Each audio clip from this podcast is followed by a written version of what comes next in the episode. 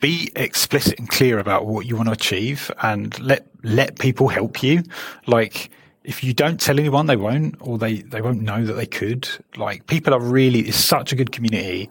People are desperate to just be kind and help. So give them the opportunity to by just being open and honest and, and, and trying to help. And honestly, you'll go much faster.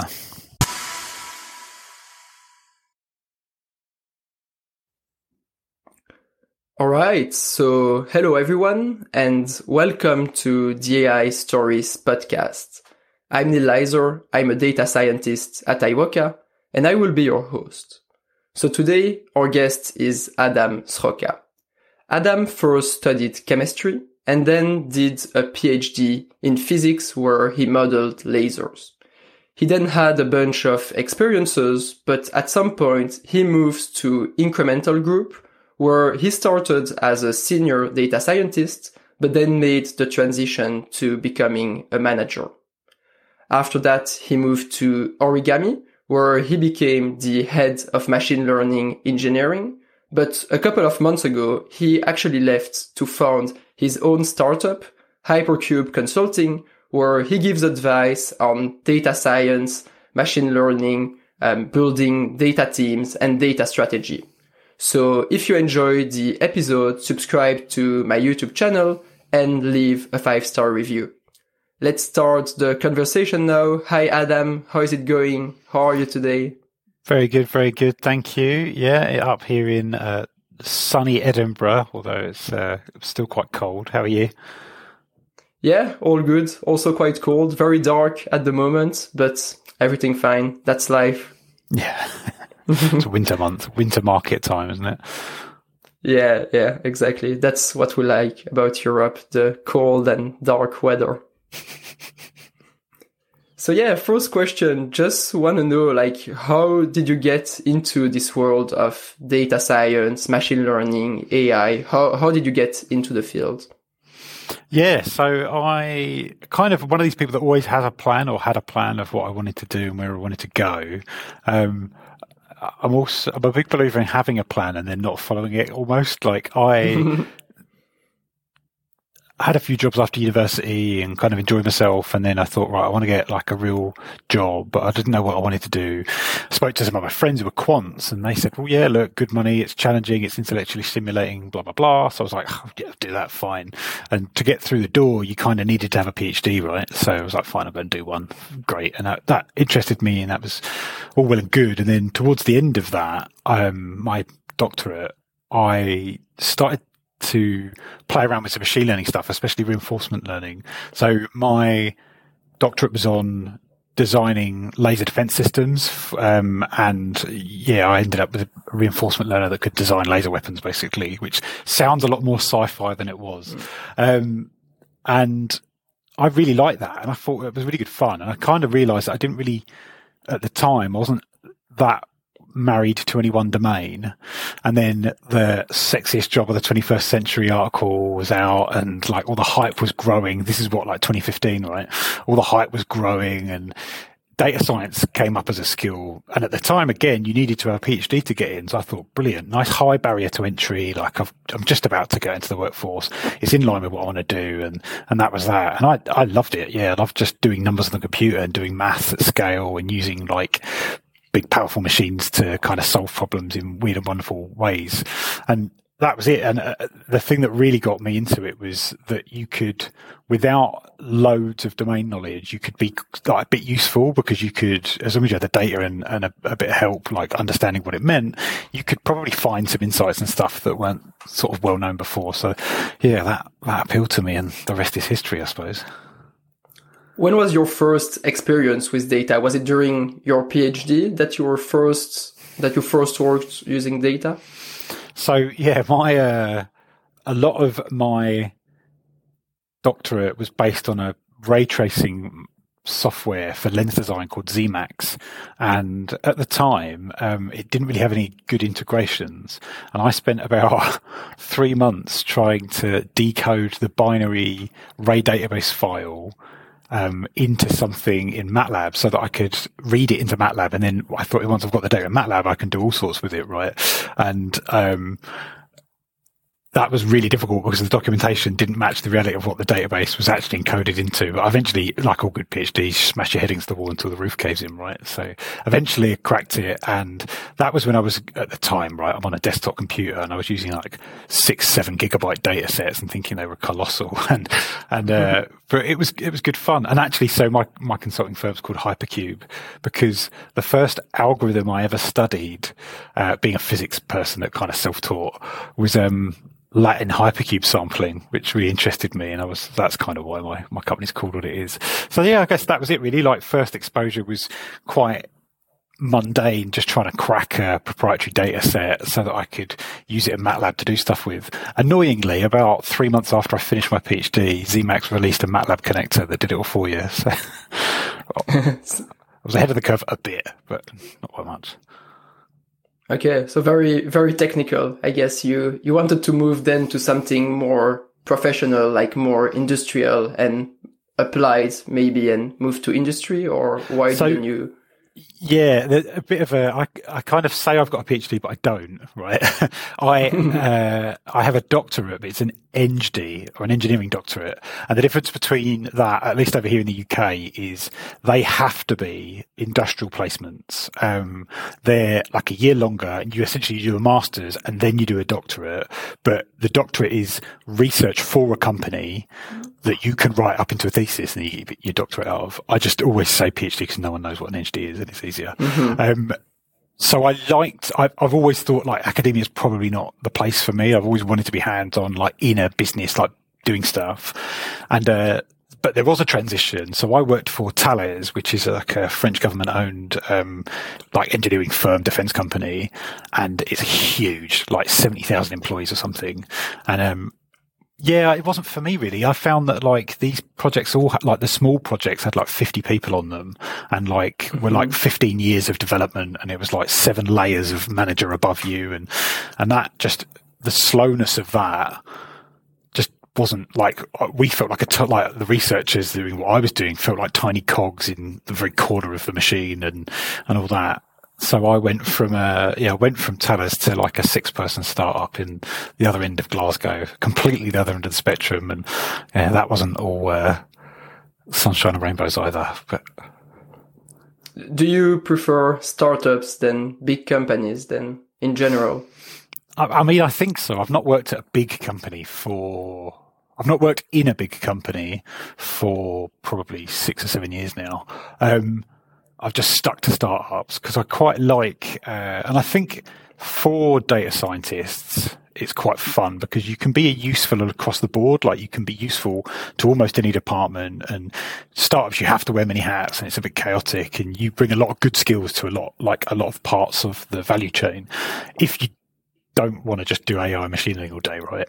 Um, so I, yeah, I like that that kind of suits me in the way I work, and I've yeah I've stuck in them ever since. I've consulted into a lot of very big companies and seen a lot of the like reflections of the stuff that I didn't like when I was there, so I can I can see that I'm probably better in those kind of startup environments.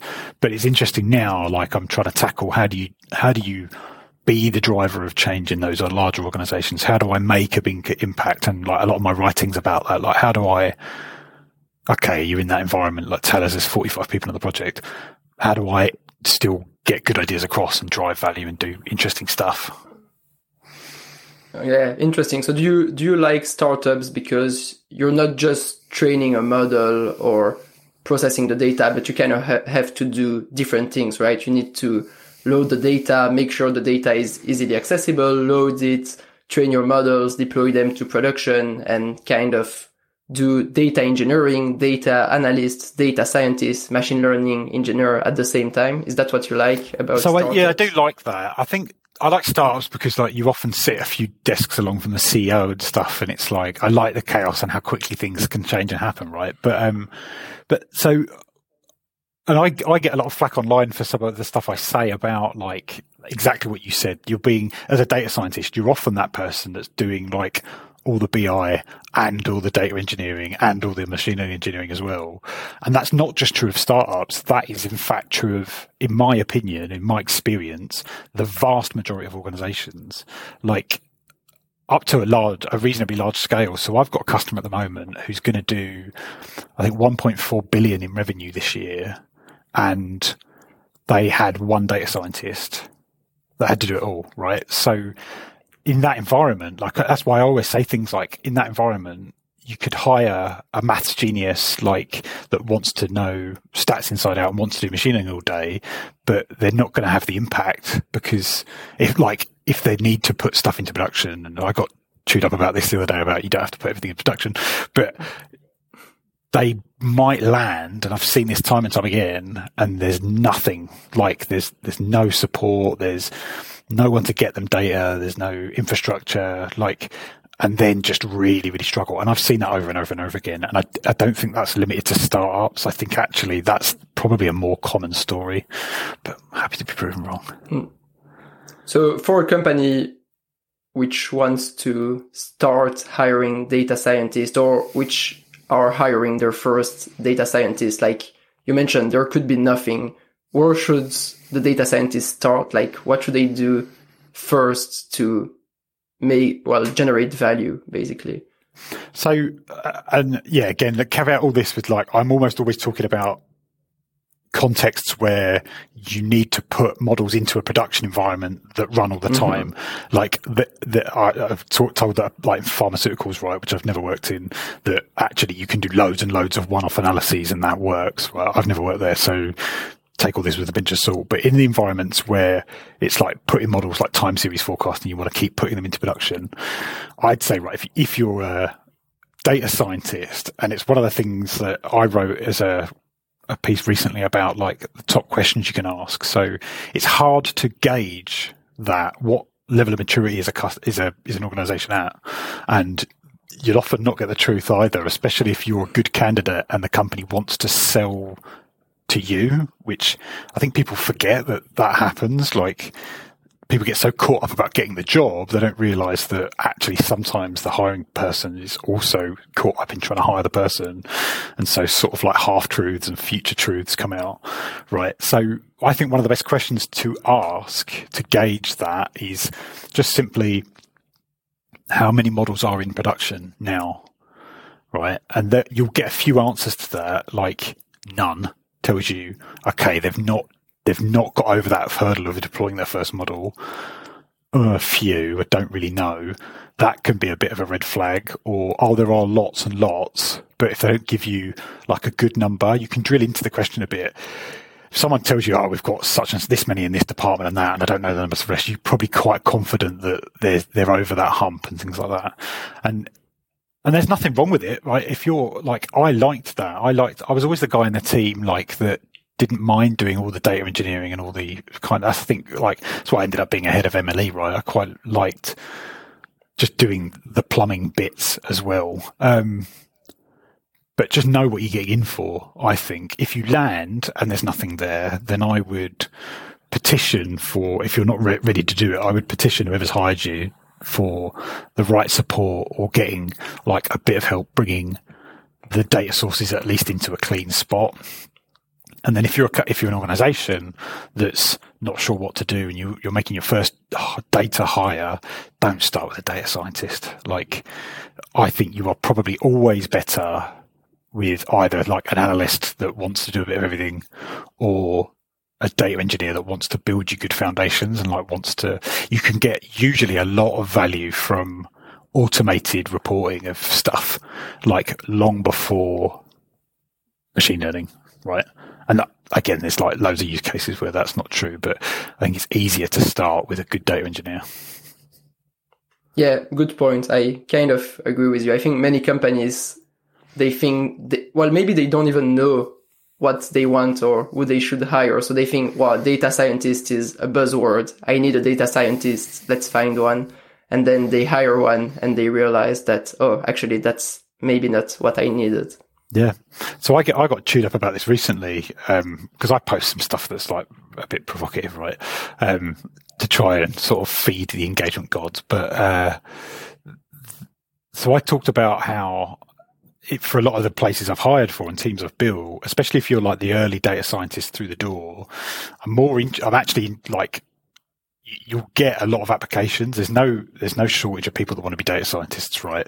That's a myth. So it's easy to find lots of people at a high standard. I think as long as you're paying like at or above average rates and you're not working for like a scumbag industry, you'll find people that want to work with you, right?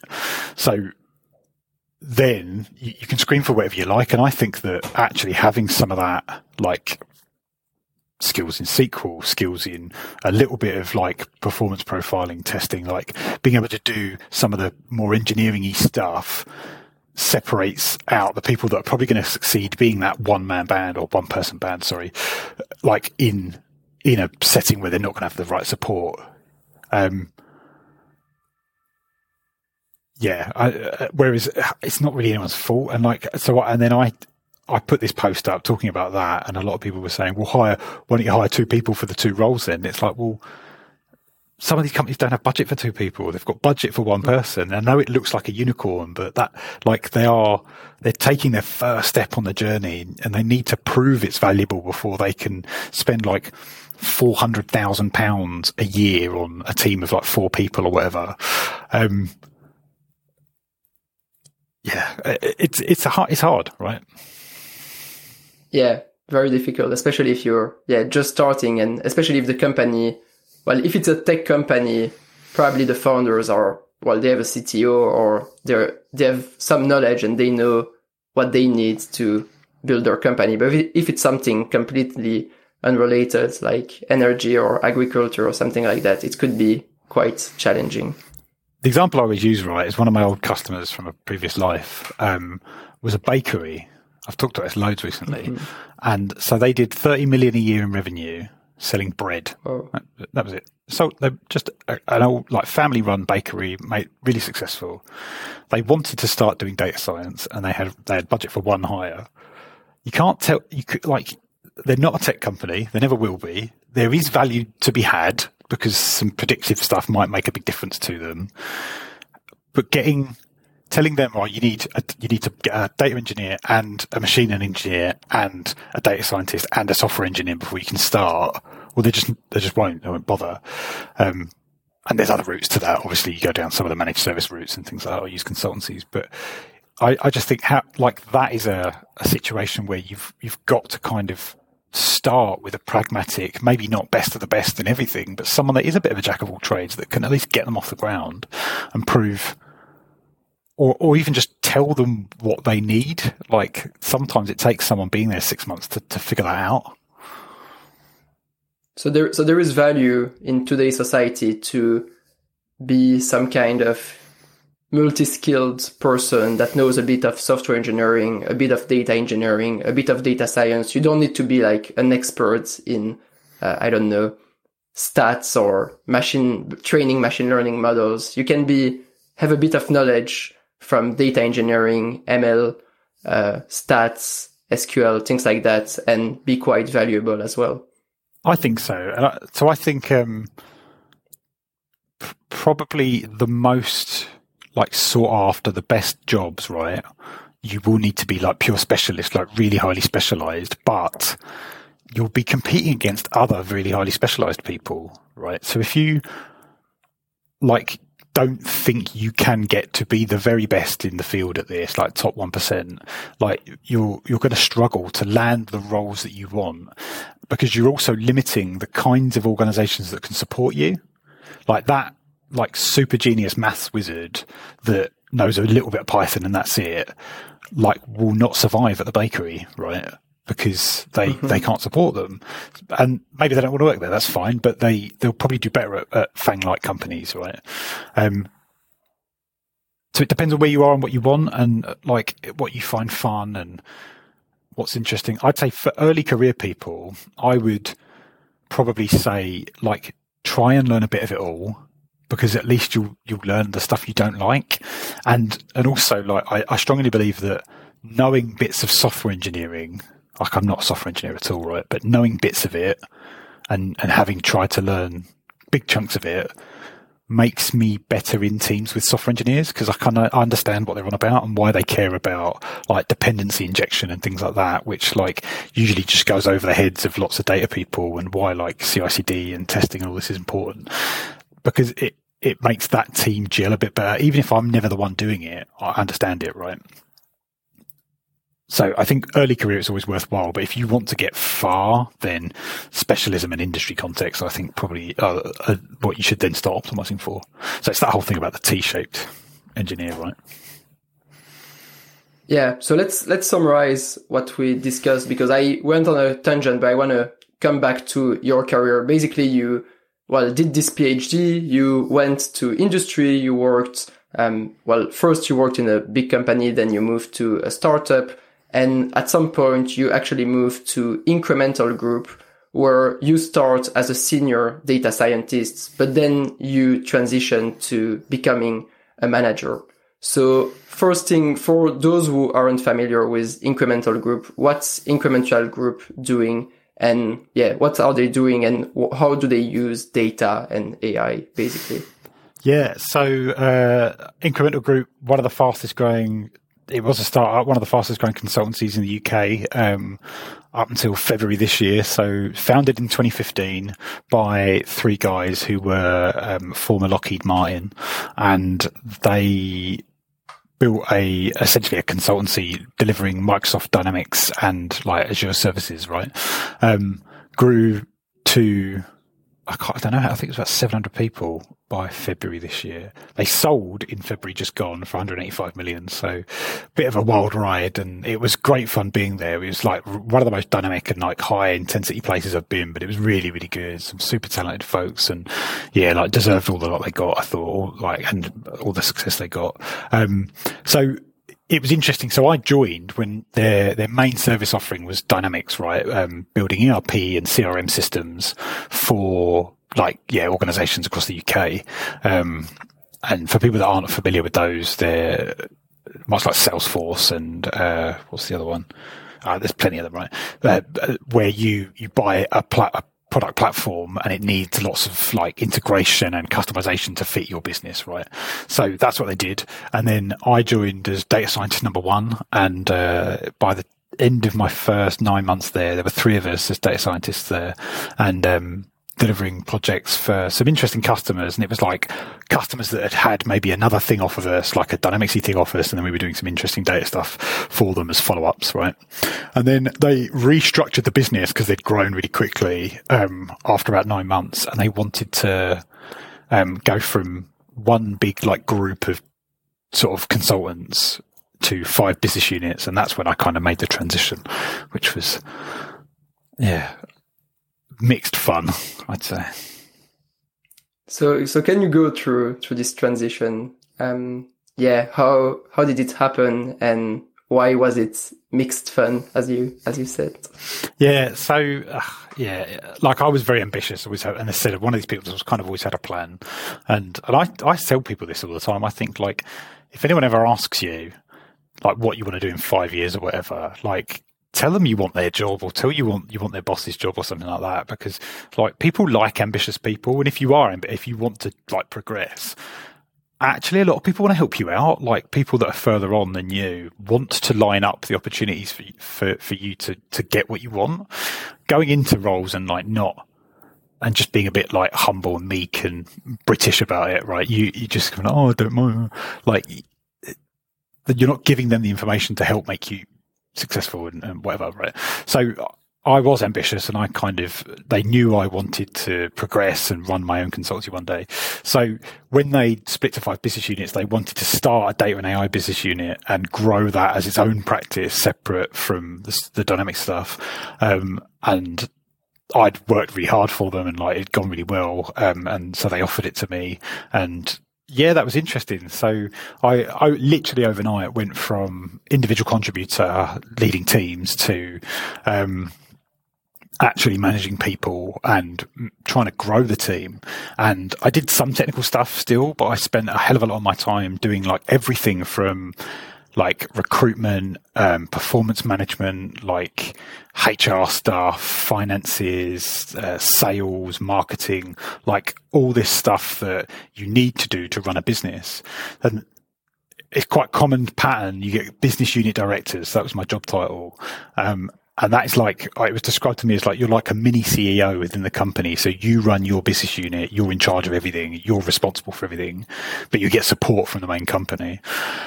Yeah, and that was really enlightening. And then, uh, look, it was mixed fun because I was really bad at it at first, right? And I was a bad manager at first. I had like personal issues around my own attitude and the way like I I was and I behaved, uh, just inexperience and things like that, and alienated a few people as that team as that team grew from three to uh, quite a few in the end. Um, and yeah, had really difficult times with some of it because I again, yeah, inexperience and whatever. But over time, I got better at it. I got better and better as time went on. Eventually, I got given a second team that was much bigger um, to try and help them.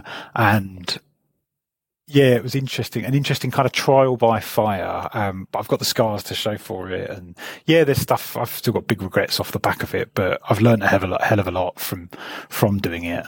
And it's it's funny because there's like there's plenty of leadership books out there, and there are some management books as well.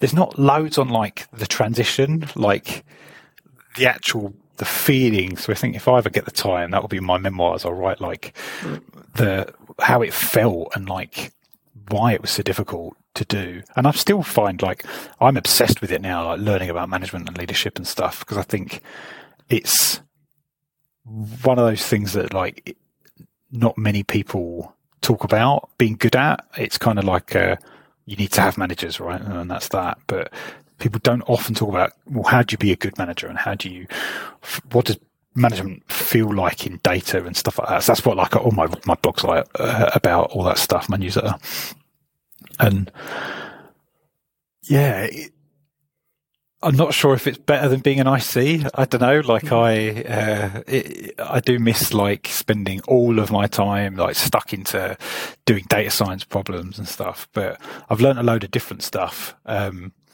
and my kind of gut feel was always that if you could become the best manager, right, like the absolute best leader, and everyone wanted to work for you, then, and if I can take a team of great people and make them work together well, which is really hard, even if they're all excellent, um, then actually, as a group, we'll just outperform anything we can kind of do on our own. So that's kind of the value I add now. I hope. So, what kind of mistakes mistakes did you make when you started? And also follow up on this. How did you realize that you weren't a good manager, that you were making mistakes and how did you improve on this? Yeah, so I did a few things. Like I was, so I, I'm a workaholic, right? I like, I was comfortably at the time, I was working 90 hour a week, 90 hour weeks quite a bit. Like that's just, I loved my job. I loved what I was doing. Consultancy's hard. Startups are hard, right? So like you add all that together and you get this quite intense environment. Um, and so I kind of had that level of expectation for the people that work with me. And I hadn't spotted that like I'd progressed quickly to director. And I hadn't thought, well, that's because I like I was maybe exceptional in the, the amount I was giving to the company. So I just kind of expected other people to be at that level.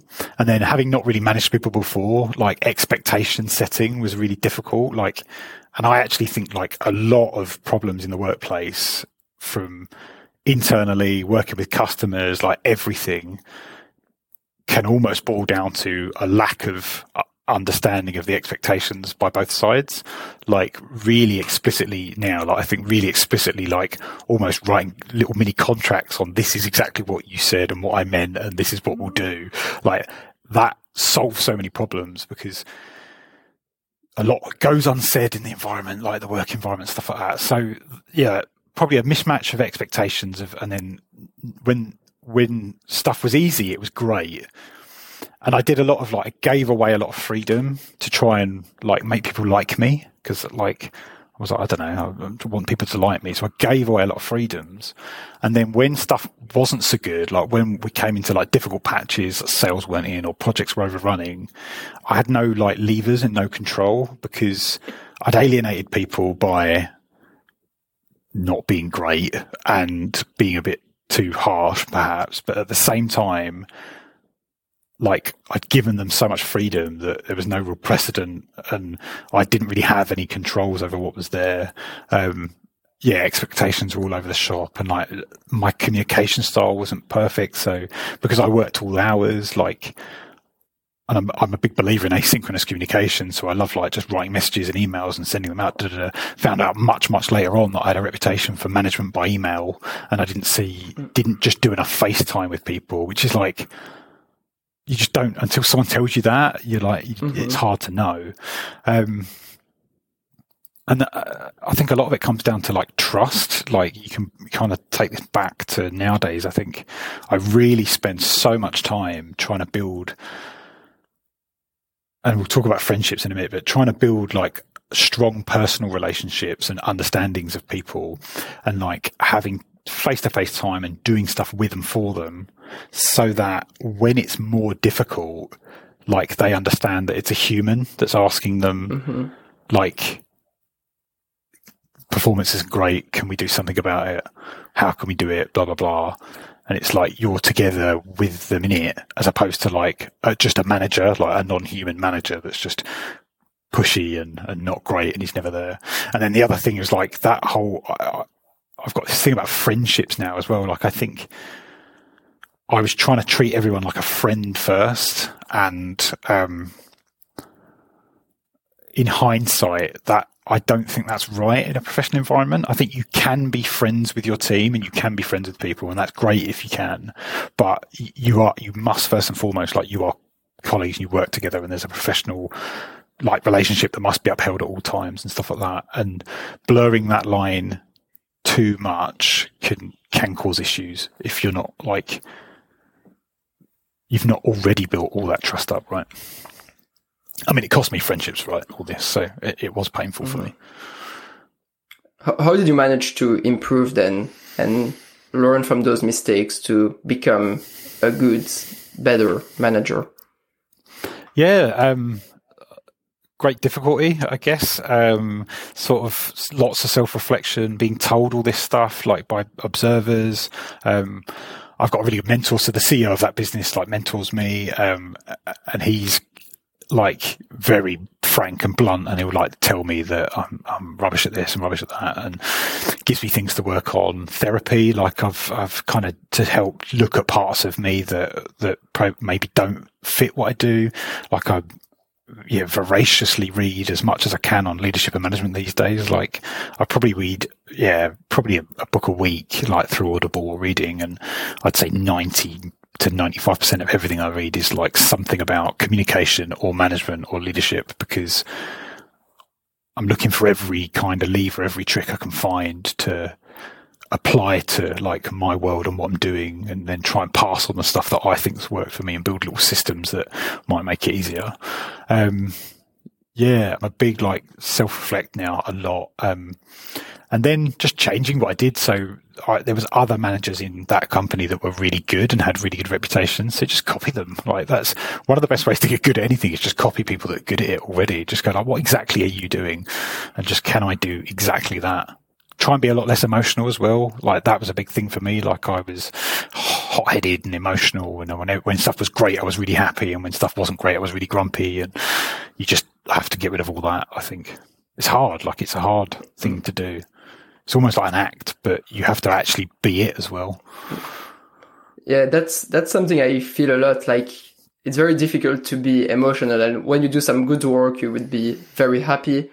But as soon as you make a mistake or you do something that's less good, uh, you would just be very stressed, and it can influence downstream work. If you need to work on something else later, you won't be in a chilled, relaxed mindset, and um, one mistake can lead to other mistakes as well. So something important, but I guess easier said than done is to try to forget the emotion and just mm-hmm. focus, well, have a plan and tackle tasks one by one with a clear plan without any emotions. So uh, one of the other directors in that company that I ended up working really closely with uh, was a like a master of that, and he was like a like a Zen machine. He and he said to me once, he was like, you you can never react. And someone had told him, I can't remember exactly how he said it, but he basically said something along the lines of just never react to anything. When you get like a new win, say you win a new customer and it's like the biggest win you've ever done and it's amazing, acknowledge it and you can be a bit positive and be like, right, that is good, great, but don't get like joyous and emotional about it. Just like just let that wash over you and let other people be happy. And then at the same time, when like a, a member of your team like harpoons a whole project or upsets a customer or whatever, again, acknowledge it, say, right, I'm disappointed. We need to fix this, but just be, try and be flat. And I was like, that's a bit weird. No, I don't know. But it really worked. Like uh, he was loved by everyone and he was really good at his job. So try to be a bit more like that. And I find that hard, right? And that's why like I've done a lot of work to try and embody that, I guess. So let's move on from incremental group to origami. You well, you became actually the head of machine learning engineering at Origami. After that, yeah, what's Origami and what was your role there as the head of ML engineering? Yeah, so um, I absolutely love my job at Incremental. Like, it was like my dream role. Everything was right, and I got tempted away by Origami um, because they just had a really cool mission. Um, they are building an energy tech startup, right, to try and fix the challenge of like the data problem in the energy space in the UK. And the CEO, Peter Banks, is a great guy. He um, kind of spotted that as like years ago, like long before it was actually an issue, that um, as more renewables and stuff get into the system, the system gets more volatile and therefore the, there's a bigger need for data processing and prediction and stuff like that. And it's just trying to get in front of that and make that easy for companies and stuff. So I joined them because they just delivered a pilot to a huge energy company in Austria, I think it was, um, at the, uh, had been a success. Like, so they'd done like a small bit of prediction work that was really successful. And that company turned around and went, right, we now need to scroll to scale this from like one site to 12,000. And it was like, oh, right. Okay. This isn't just Jupyter notebooks and like running stuff on a, an airflow schedule anymore. This is like, we need to build something proper. And it's kind of, I'd been studying that side of things because MLOps was still, that was like two years ago. That was still it's still fairly new outside of like big tech organizations. It was like kind of a, and it still is a bit of an emerging field, right? So I'd done bits of it and had explored ways of doing it. And so that was that. Yeah, got brought in to do that and ended up being, um, did a lot of the kind of head of data stuff. It was like all things data kind of came to me because I'd, I'd had experience, had a really good team of data scientists and data engineers there and yeah, built some cool stuff what's the problem of data and in the energy sector? You mentioned they wanted no. to fix this problem. God, there's loads. Uh, so energies, and that's so I, my consultancy now is focused on the energy sector because it's so interesting and it's so the opportunity is massive, and actually, like you can make some real impact to like the green initiative stuff and like carbon and things. So I, I really believe in it as a space, but also the technical challenges like really interesting. So you've got and I didn't know any of this before I worked at Origami, but uh, in the UK at least, but most places, right, energy gets traded in 30 minute windows throughout the day. So there's 48 windows a day and they trade energy and then the, the system provider, like National Grid in our case, their job is to make sure that at all times supply and demand are balanced, right? Otherwise you get problems. Um, so back in the day, and this was kind of the genius for, for origami, back in the day when you just had loads of gas power stations, well, it was quite easy to predict how much you were going to produce because it's just a function of how much gas you put in, right? So you could do your predictions quite easily and they could be in Excel and nice and long winded and you could trade like weeks in advance and that. And that was kind of how it was done. But now that you've got loads of like wind and solar on the system, you, you can't make those predictions that far in advance anymore. Like if you're, you don't know what your wind farm's going to produce, right? So you've got a financial domain to the data, like market data that ticks, and that is becoming more and more real time. And actually, there's lots of different markets you can sell into and services that you can sell your energy into that pay you differing amounts depending on what you do. So like there's a whole thing at the moment that's like one of the more profitable ways to make money. And the reason batteries, like huge batteries, are becoming really popular um, in the energy sector is frequency response services. So you get paid, you can get paid to have a battery that isn't charged sat on the grid and mm-hmm. it enters a frequency response service. And if too much power is generated in a window, your battery can suck that up to keep everything balanced. And then actually in the next window, you could enter the opposite service that if not enough is produced, you can dump it. So you just get paid to charge and paid to discharge. But so there's like one model, right? So there's all these different, and like, is that more profitable than just selling that energy wholesale, so on and so forth? So you've got a financial element to it. You've got the physical element to it of like, this is actual physical, like kit out in a field like generating mm-hmm. electricity. You've got like predictive maintenance. You've got, um, yeah, temperature, like all these different factors going on. You've got weather to, to think about. And actually there's like a contractual element as well. There's like another domain, which is like, have I signed contracts called power purchase agreements, PPAs that determine what price I get for my energy into what, what mm-hmm. markets and whatever. Like, have I actually really sold half this portfolio to another company that, that, that are going to sell it on and so on and so forth. So that is and uh, another thing about the physical data tends to be like super high frequency, not super high frequency, but like that would be like mm. 20 hertz, right? Because it's just like IoT data coming in from loads of different sources. And then the market data is like half hourly from one source. And you're trying to like build models using all of it and mix it all together. So it's just a big mess of data basically that you've got to try and make sense of. Yeah, I, I'm familiar with some of this because actually my master thesis back when I was at uni was on predicting the energy of solar panels okay. across the UK. Um, so a slight part of this because I just had, yeah, energy data from different solar, well, solar stations in the UK and, um, just had to also use satellite images and things like that and the cloud to try to predict energy. And yeah, it's actually quite challenging. Um, predicting solar power isn't easy because yeah, you need to basically, well, if you've got a cloud that comes just on top of your solar panels, you know, that's yeah, basically no energy anymore. So, or yeah. very little. So you kind of need to predict that, but this means you need to predict weather. Um, so it Which becomes, is really yeah, hard, quite, right? mm-hmm. yeah. So yeah, exactly. So, so what was origami? Was it more some kind of consultancy or, um, were they trying to solve different challenges within the energy sector?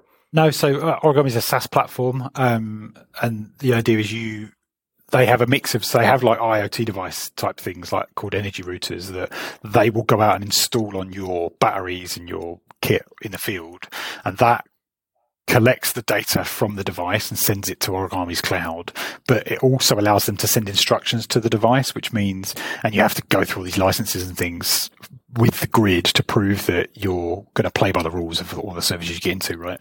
So that they'll, they'll do all that for you. So like you can just buy a great big battery, stick it in a field and turn origami on and it will do most of the control for you. Um, but they're, they're essentially building a SaaS platform that just gets rid of the common stuff. Like everyone needs to get their data into uh, a format and make decisions on it and look at the performance of what they've done and like look at their financial performance of their trades and bid into markets, get access to the market data. That's like common. So why should every energy company do it? And the interesting thing about there's other companies that do this as well, but Origami have taken a position of not doing any trading. So they won't, they are, they don't bid. A lot of the other providers of these kinds of services also have like a trading house as well. Um, so Origami's position is they're just a tech layer, which means they're never going to compete with their customers, right? So their customers are energy companies and trading firms and like people that just own batteries and stuff. Um, and then it's, yes, a SaaS platform. So it's like iterating that platform and building more and more features that make it more useful for people. So essentially building a tool that enables other energy company to well get more data, play around with their data and make better trades as well mm-hmm. in the end. Yeah. Cool. And then so why did you leave from there to start your company then? Yeah, I, um always wanted to. Like I've ever since day one at Incremental, I wanted to start something. Um and I did strongly believe at the time, the reason I went into a consultancy job because I I kind of thought that that was a really good model for data science, especially in these smaller companies like that aren't mature. Like because I'd had a couple of jobs where I'd landed, there was maybe like six months worth of a project to do, delivered it, and then there was nothing left, and it was like right now that's what we wanted to do. So you end up doing like BI work or database work, which is fun, but you, you're like a, an expensive, not very good DBA, right? That's that, which isn't really what you signed up for. So, and I'd, I'd, seen that, and I'd heard friends that got into the industry as well, like have the same experience um, over and over and over again. And I thought, well, maybe consultancy is better actually. Come in, do the project, and then just walk away, let the customer deal with it and enjoy it and like figure out how it fits their model. And then maybe either come back or build a team around what you delivered. Um, so I always knew I wanted to do it. Um, yeah, left origami because the time was right, really. It just kind of things had lined up. I delivered some of the stuff I wanted to do and it, it was a nice natural break. Um, to come and do it. And I'd learned so much about the energy industry. I was kind of fascinated, like, all right, I want to do this for, yeah, lots of companies across, across the sector. And here we are. So, so is that right to say that you're doing energy consultancy and you're providing services in, well, focused on data science, data strategy and building data teams? Am I missing something else? No, spot on. Yeah. Like, uh, my absolute bullseye customer is yeah someone trading energy in the UK markets that um, wants to do wants to have a look at their data platform or their architecture, their strategy or their data science or whatever, and I can either advise in or bring in my consultants and we can do the project with you or for you or whatever. Um, but like we're very young, so as much as they're the target customer, like I'll take what I get. And um, yeah, if someone comes along from like a manufacturing thing in the states, then I'm not going to turn them down, right? So, uh, but yeah, dream customers are in and around the energy space, uh, trying to do stuff there really. Can you zoom maybe into one example of one the way data science can help one particular business, like just a particular example um, of some client or even a project that you've got in mind? Yeah. So, okay, one customer are um, like they own power stations, right? And they trade power, but they're like traditional traders and they do, so they do some data analysis, but it's more like fundamental analysis. It's like long term curves of like what's going to happen in the market, how a price is going to change over the winter, that kind of stuff. And then they're on the desk, like loads of screens around them, 24 hours a day, making trades, selling, right? Um, and that is data informed, but they're uh, there's a lot of opportunity there to go right. Well, why don't we build a killer prediction model for this market and and actually like they're doing things around uh, not with me but they're doing things around how like they can install loads of IoT type sensor systems into the actual plants to look at like predictive maintenance and all that stuff again. But so yeah, look, like everyone wants better forecasting, crystal balls. so they know what the price is going to be before everyone else, so they get an edge when they trade and stuff like that. But there's also just like general data architecture and strategy stuff, like there's big wins to be had where these, uh, like most companies, they grow organically over like 20 years. They end up with like five or six different software platforms that support the different functions.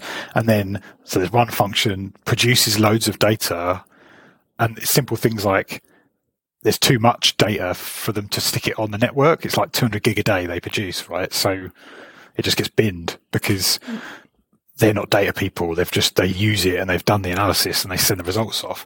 But another function could really make use of that actually, if they could just look at it and say like, okay, well, can we build the architecture and the kind of landing zones where that all gets tidied up and archived off and improve the auditability and stuff like that or all that kind of stuff? Can we build you better Power BI reports? Can we build you like better alerts and things like that that enable you to just derive more value from the data that you're already generating and, and use it and collecting? So yeah, this looks like a okay, well, a great use case of like where you can apply data science. Another thing that you're doing is like data strategy. How is that? How do you differ data strategy from data science? What would be a data strategy?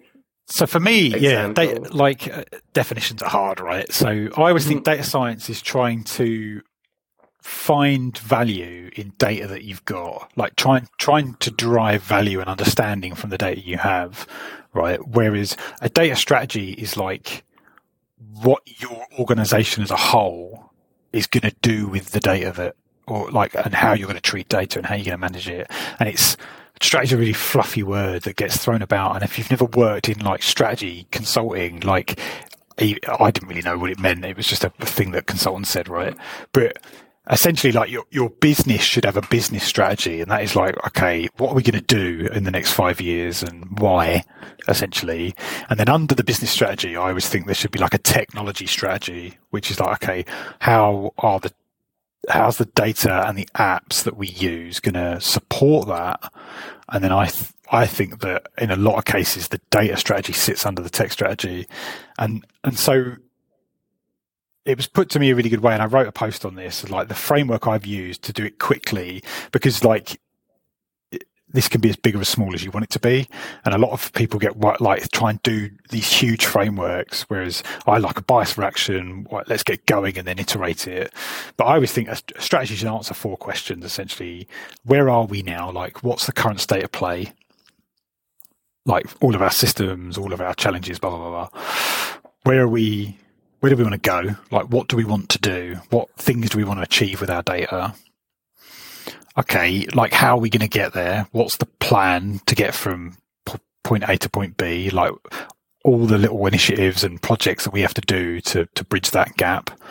And then where do we start? So like of, of all those initiatives, which ones naturally line up and which ones can we do with our current skills? Which ones can we, do we need to hire in for? And, and then I think you can, so I like those four questions. And then I talk about like, you've got the elements that you have to consider and the enablers. So, or concerns and enablers. So like your concerns are like, you need to be concerned about governance. You need to be concerned about the tools. You need to be concerned about the skills. And then your enablers are like, right, yeah, the people and the technologies that you're going to use to answer those concerns, right? And that that's roughly a 30 second kind of rundown of how I do hmm. data strategy. Obviously, it goes a bit deeper than that. No, that was super clear because, yeah, it's not a topic that I'm super, super familiar with. So that was super clear and actually quite. Yeah, I think half the game actually is putting together something that I say this a lot, but like you want, especially if you're a consultant, you want people to feel like you're doing it with them and not to them, like they're on board. So I think half the game is like producing something that all the relevant stakeholders in the company have had a look at and gone, yeah, we're doing that. Because once you get people lined up, stuff starts to really go. The I think when you've got like pockets of development going on and like one, like the finance team want to do one thing with their data and the HR team want to do something completely unrelated and there's only like three developers, like it gets difficult. But if you, if everyone had a chance to input and talk about the prioritization and get lined up and you understand why stuff and actually like, you're not doing pet projects, you're doing stuff because you've lined it up with the business strategy. So it all sort of feeds up the pyramid. Then it arms people with like something to, to go into big meetings and say, well, no, we, we're not going to do that because we all said we were going to do this instead. And here's why I think we do need the budget for this and we should cut that. And that's where it helps, I think. So is planning and communication key to drive a good data strategy? Yeah, I think so. And I think like, again, I see them as living documents. Like, actually, I think it should be someone in the organization's job, like on their yearly appraisal to like keep up to date the data strategy and keep keep iterating it and keep because everything changes all the time, right? Like you could write a really good data strategy and then COVID happens and you're going to have to change your data strategy, right? Because your, your business is probably going to completely change overnight, right? So that, I just think it should be someone's job to keep that ticking over. Um, but it's hard because like most people don't even know what it is, let alone how to do one that's kind of worthwhile. Um, uh, and then you get mixed up in like, okay, you look at maybe the big consultancies and how they do it. Maybe they're out of your budget. Are you stuck? Um, but yeah, I think like communication is kind of the key to, to all of it actually. In 2022, how important is this to have a data strategy? if you're a company? Um, I think probably not what people expect, but I think you can be successful without one, right?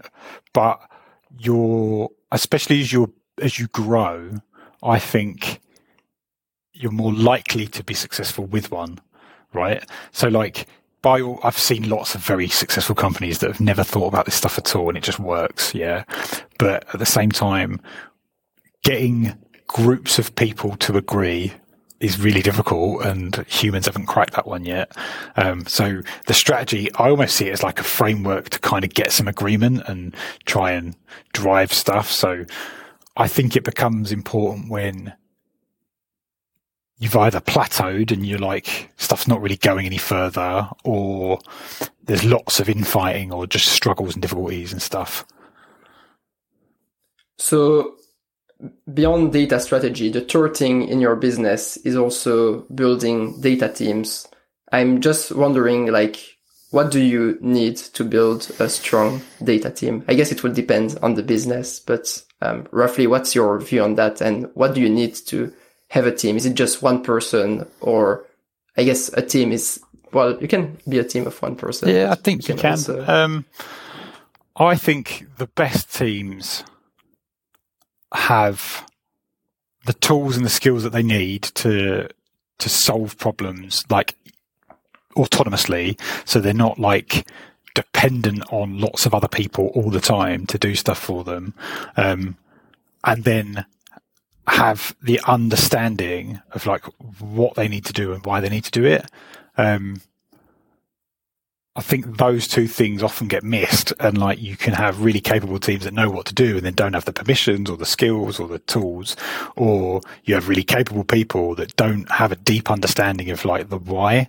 Like, why has such and such a person from finance asked me to do this because he's already got this report somewhere else, and it's trying to figure that out. Um, what those skills are and that understanding is is very very context specific. So that's kind of. There's that's hard. I think you you always need there's like four kind of I talk about four um like personality types, I guess, or like roles that you have to play. And one person can do them all, but you need a communicator, someone that's happy to like listen to people and communicate, sort of translate between the techies and the business people. You need a builder, someone that likes to build things and get all the nuts and bolts, tie it and like obsess over the kind of actually doing bit you need an explorer, someone that's happy to like get stuck in the problem and get a bit lost in the weeds and like bring the innovation type stuff or connect the dots.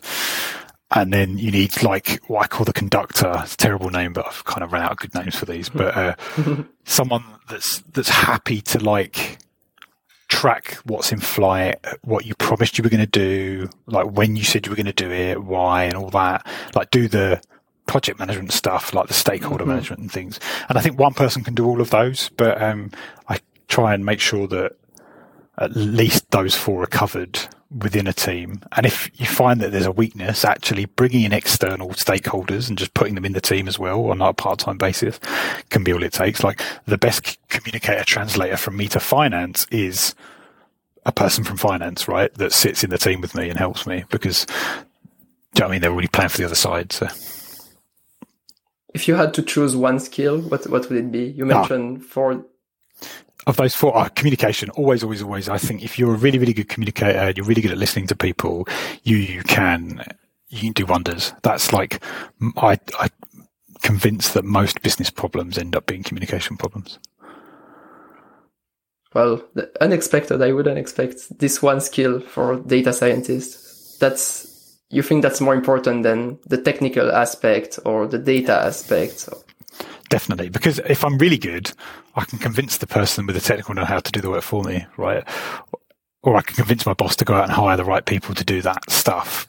The there's a lot of talent that gets like burnt out or frustrated by not having the right support and the right stuff put in place.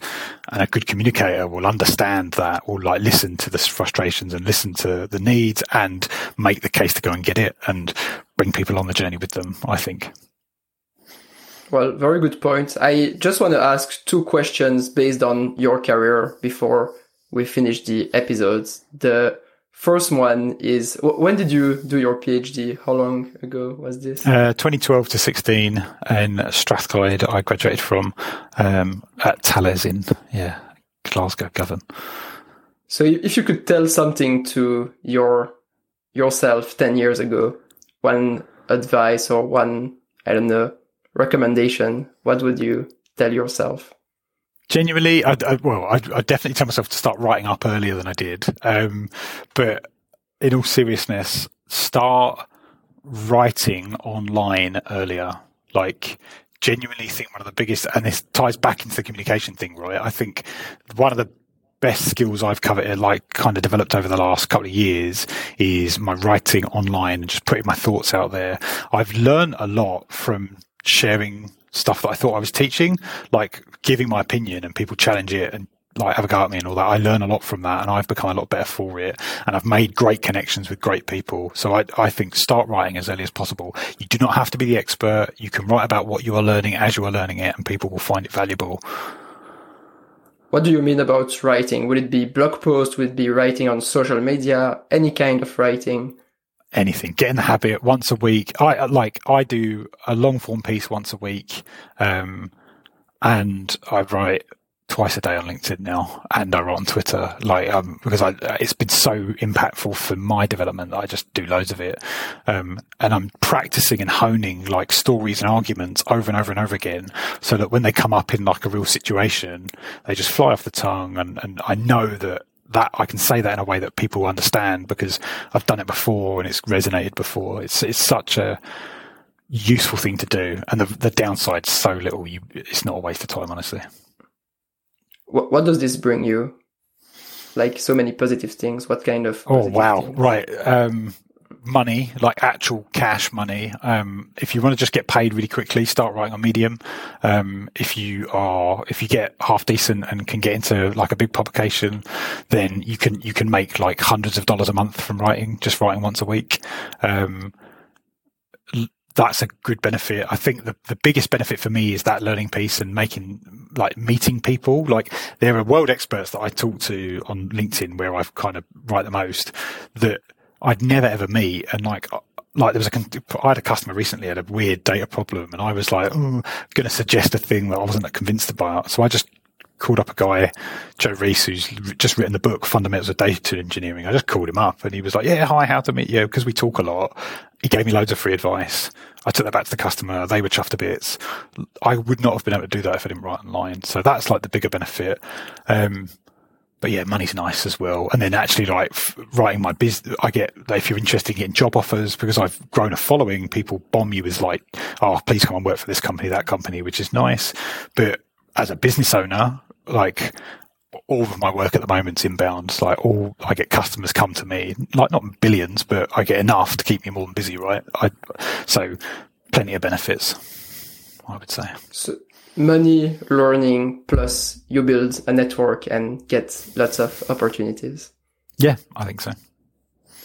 So let's finish with one advice. If you just had one advice for someone to progress in their career, what would it be? Just one advice. Um, probably really think about where you want to get to and then let people know. Like, either through your writing or just speaking directly to someone, like mentoring is another form of communication, right? Just be explicit and clear about what you want to achieve and let, let people help you. Like, if you don't tell anyone, they won't, or they, they won't know that they could. Like, people are really, it's such a good community.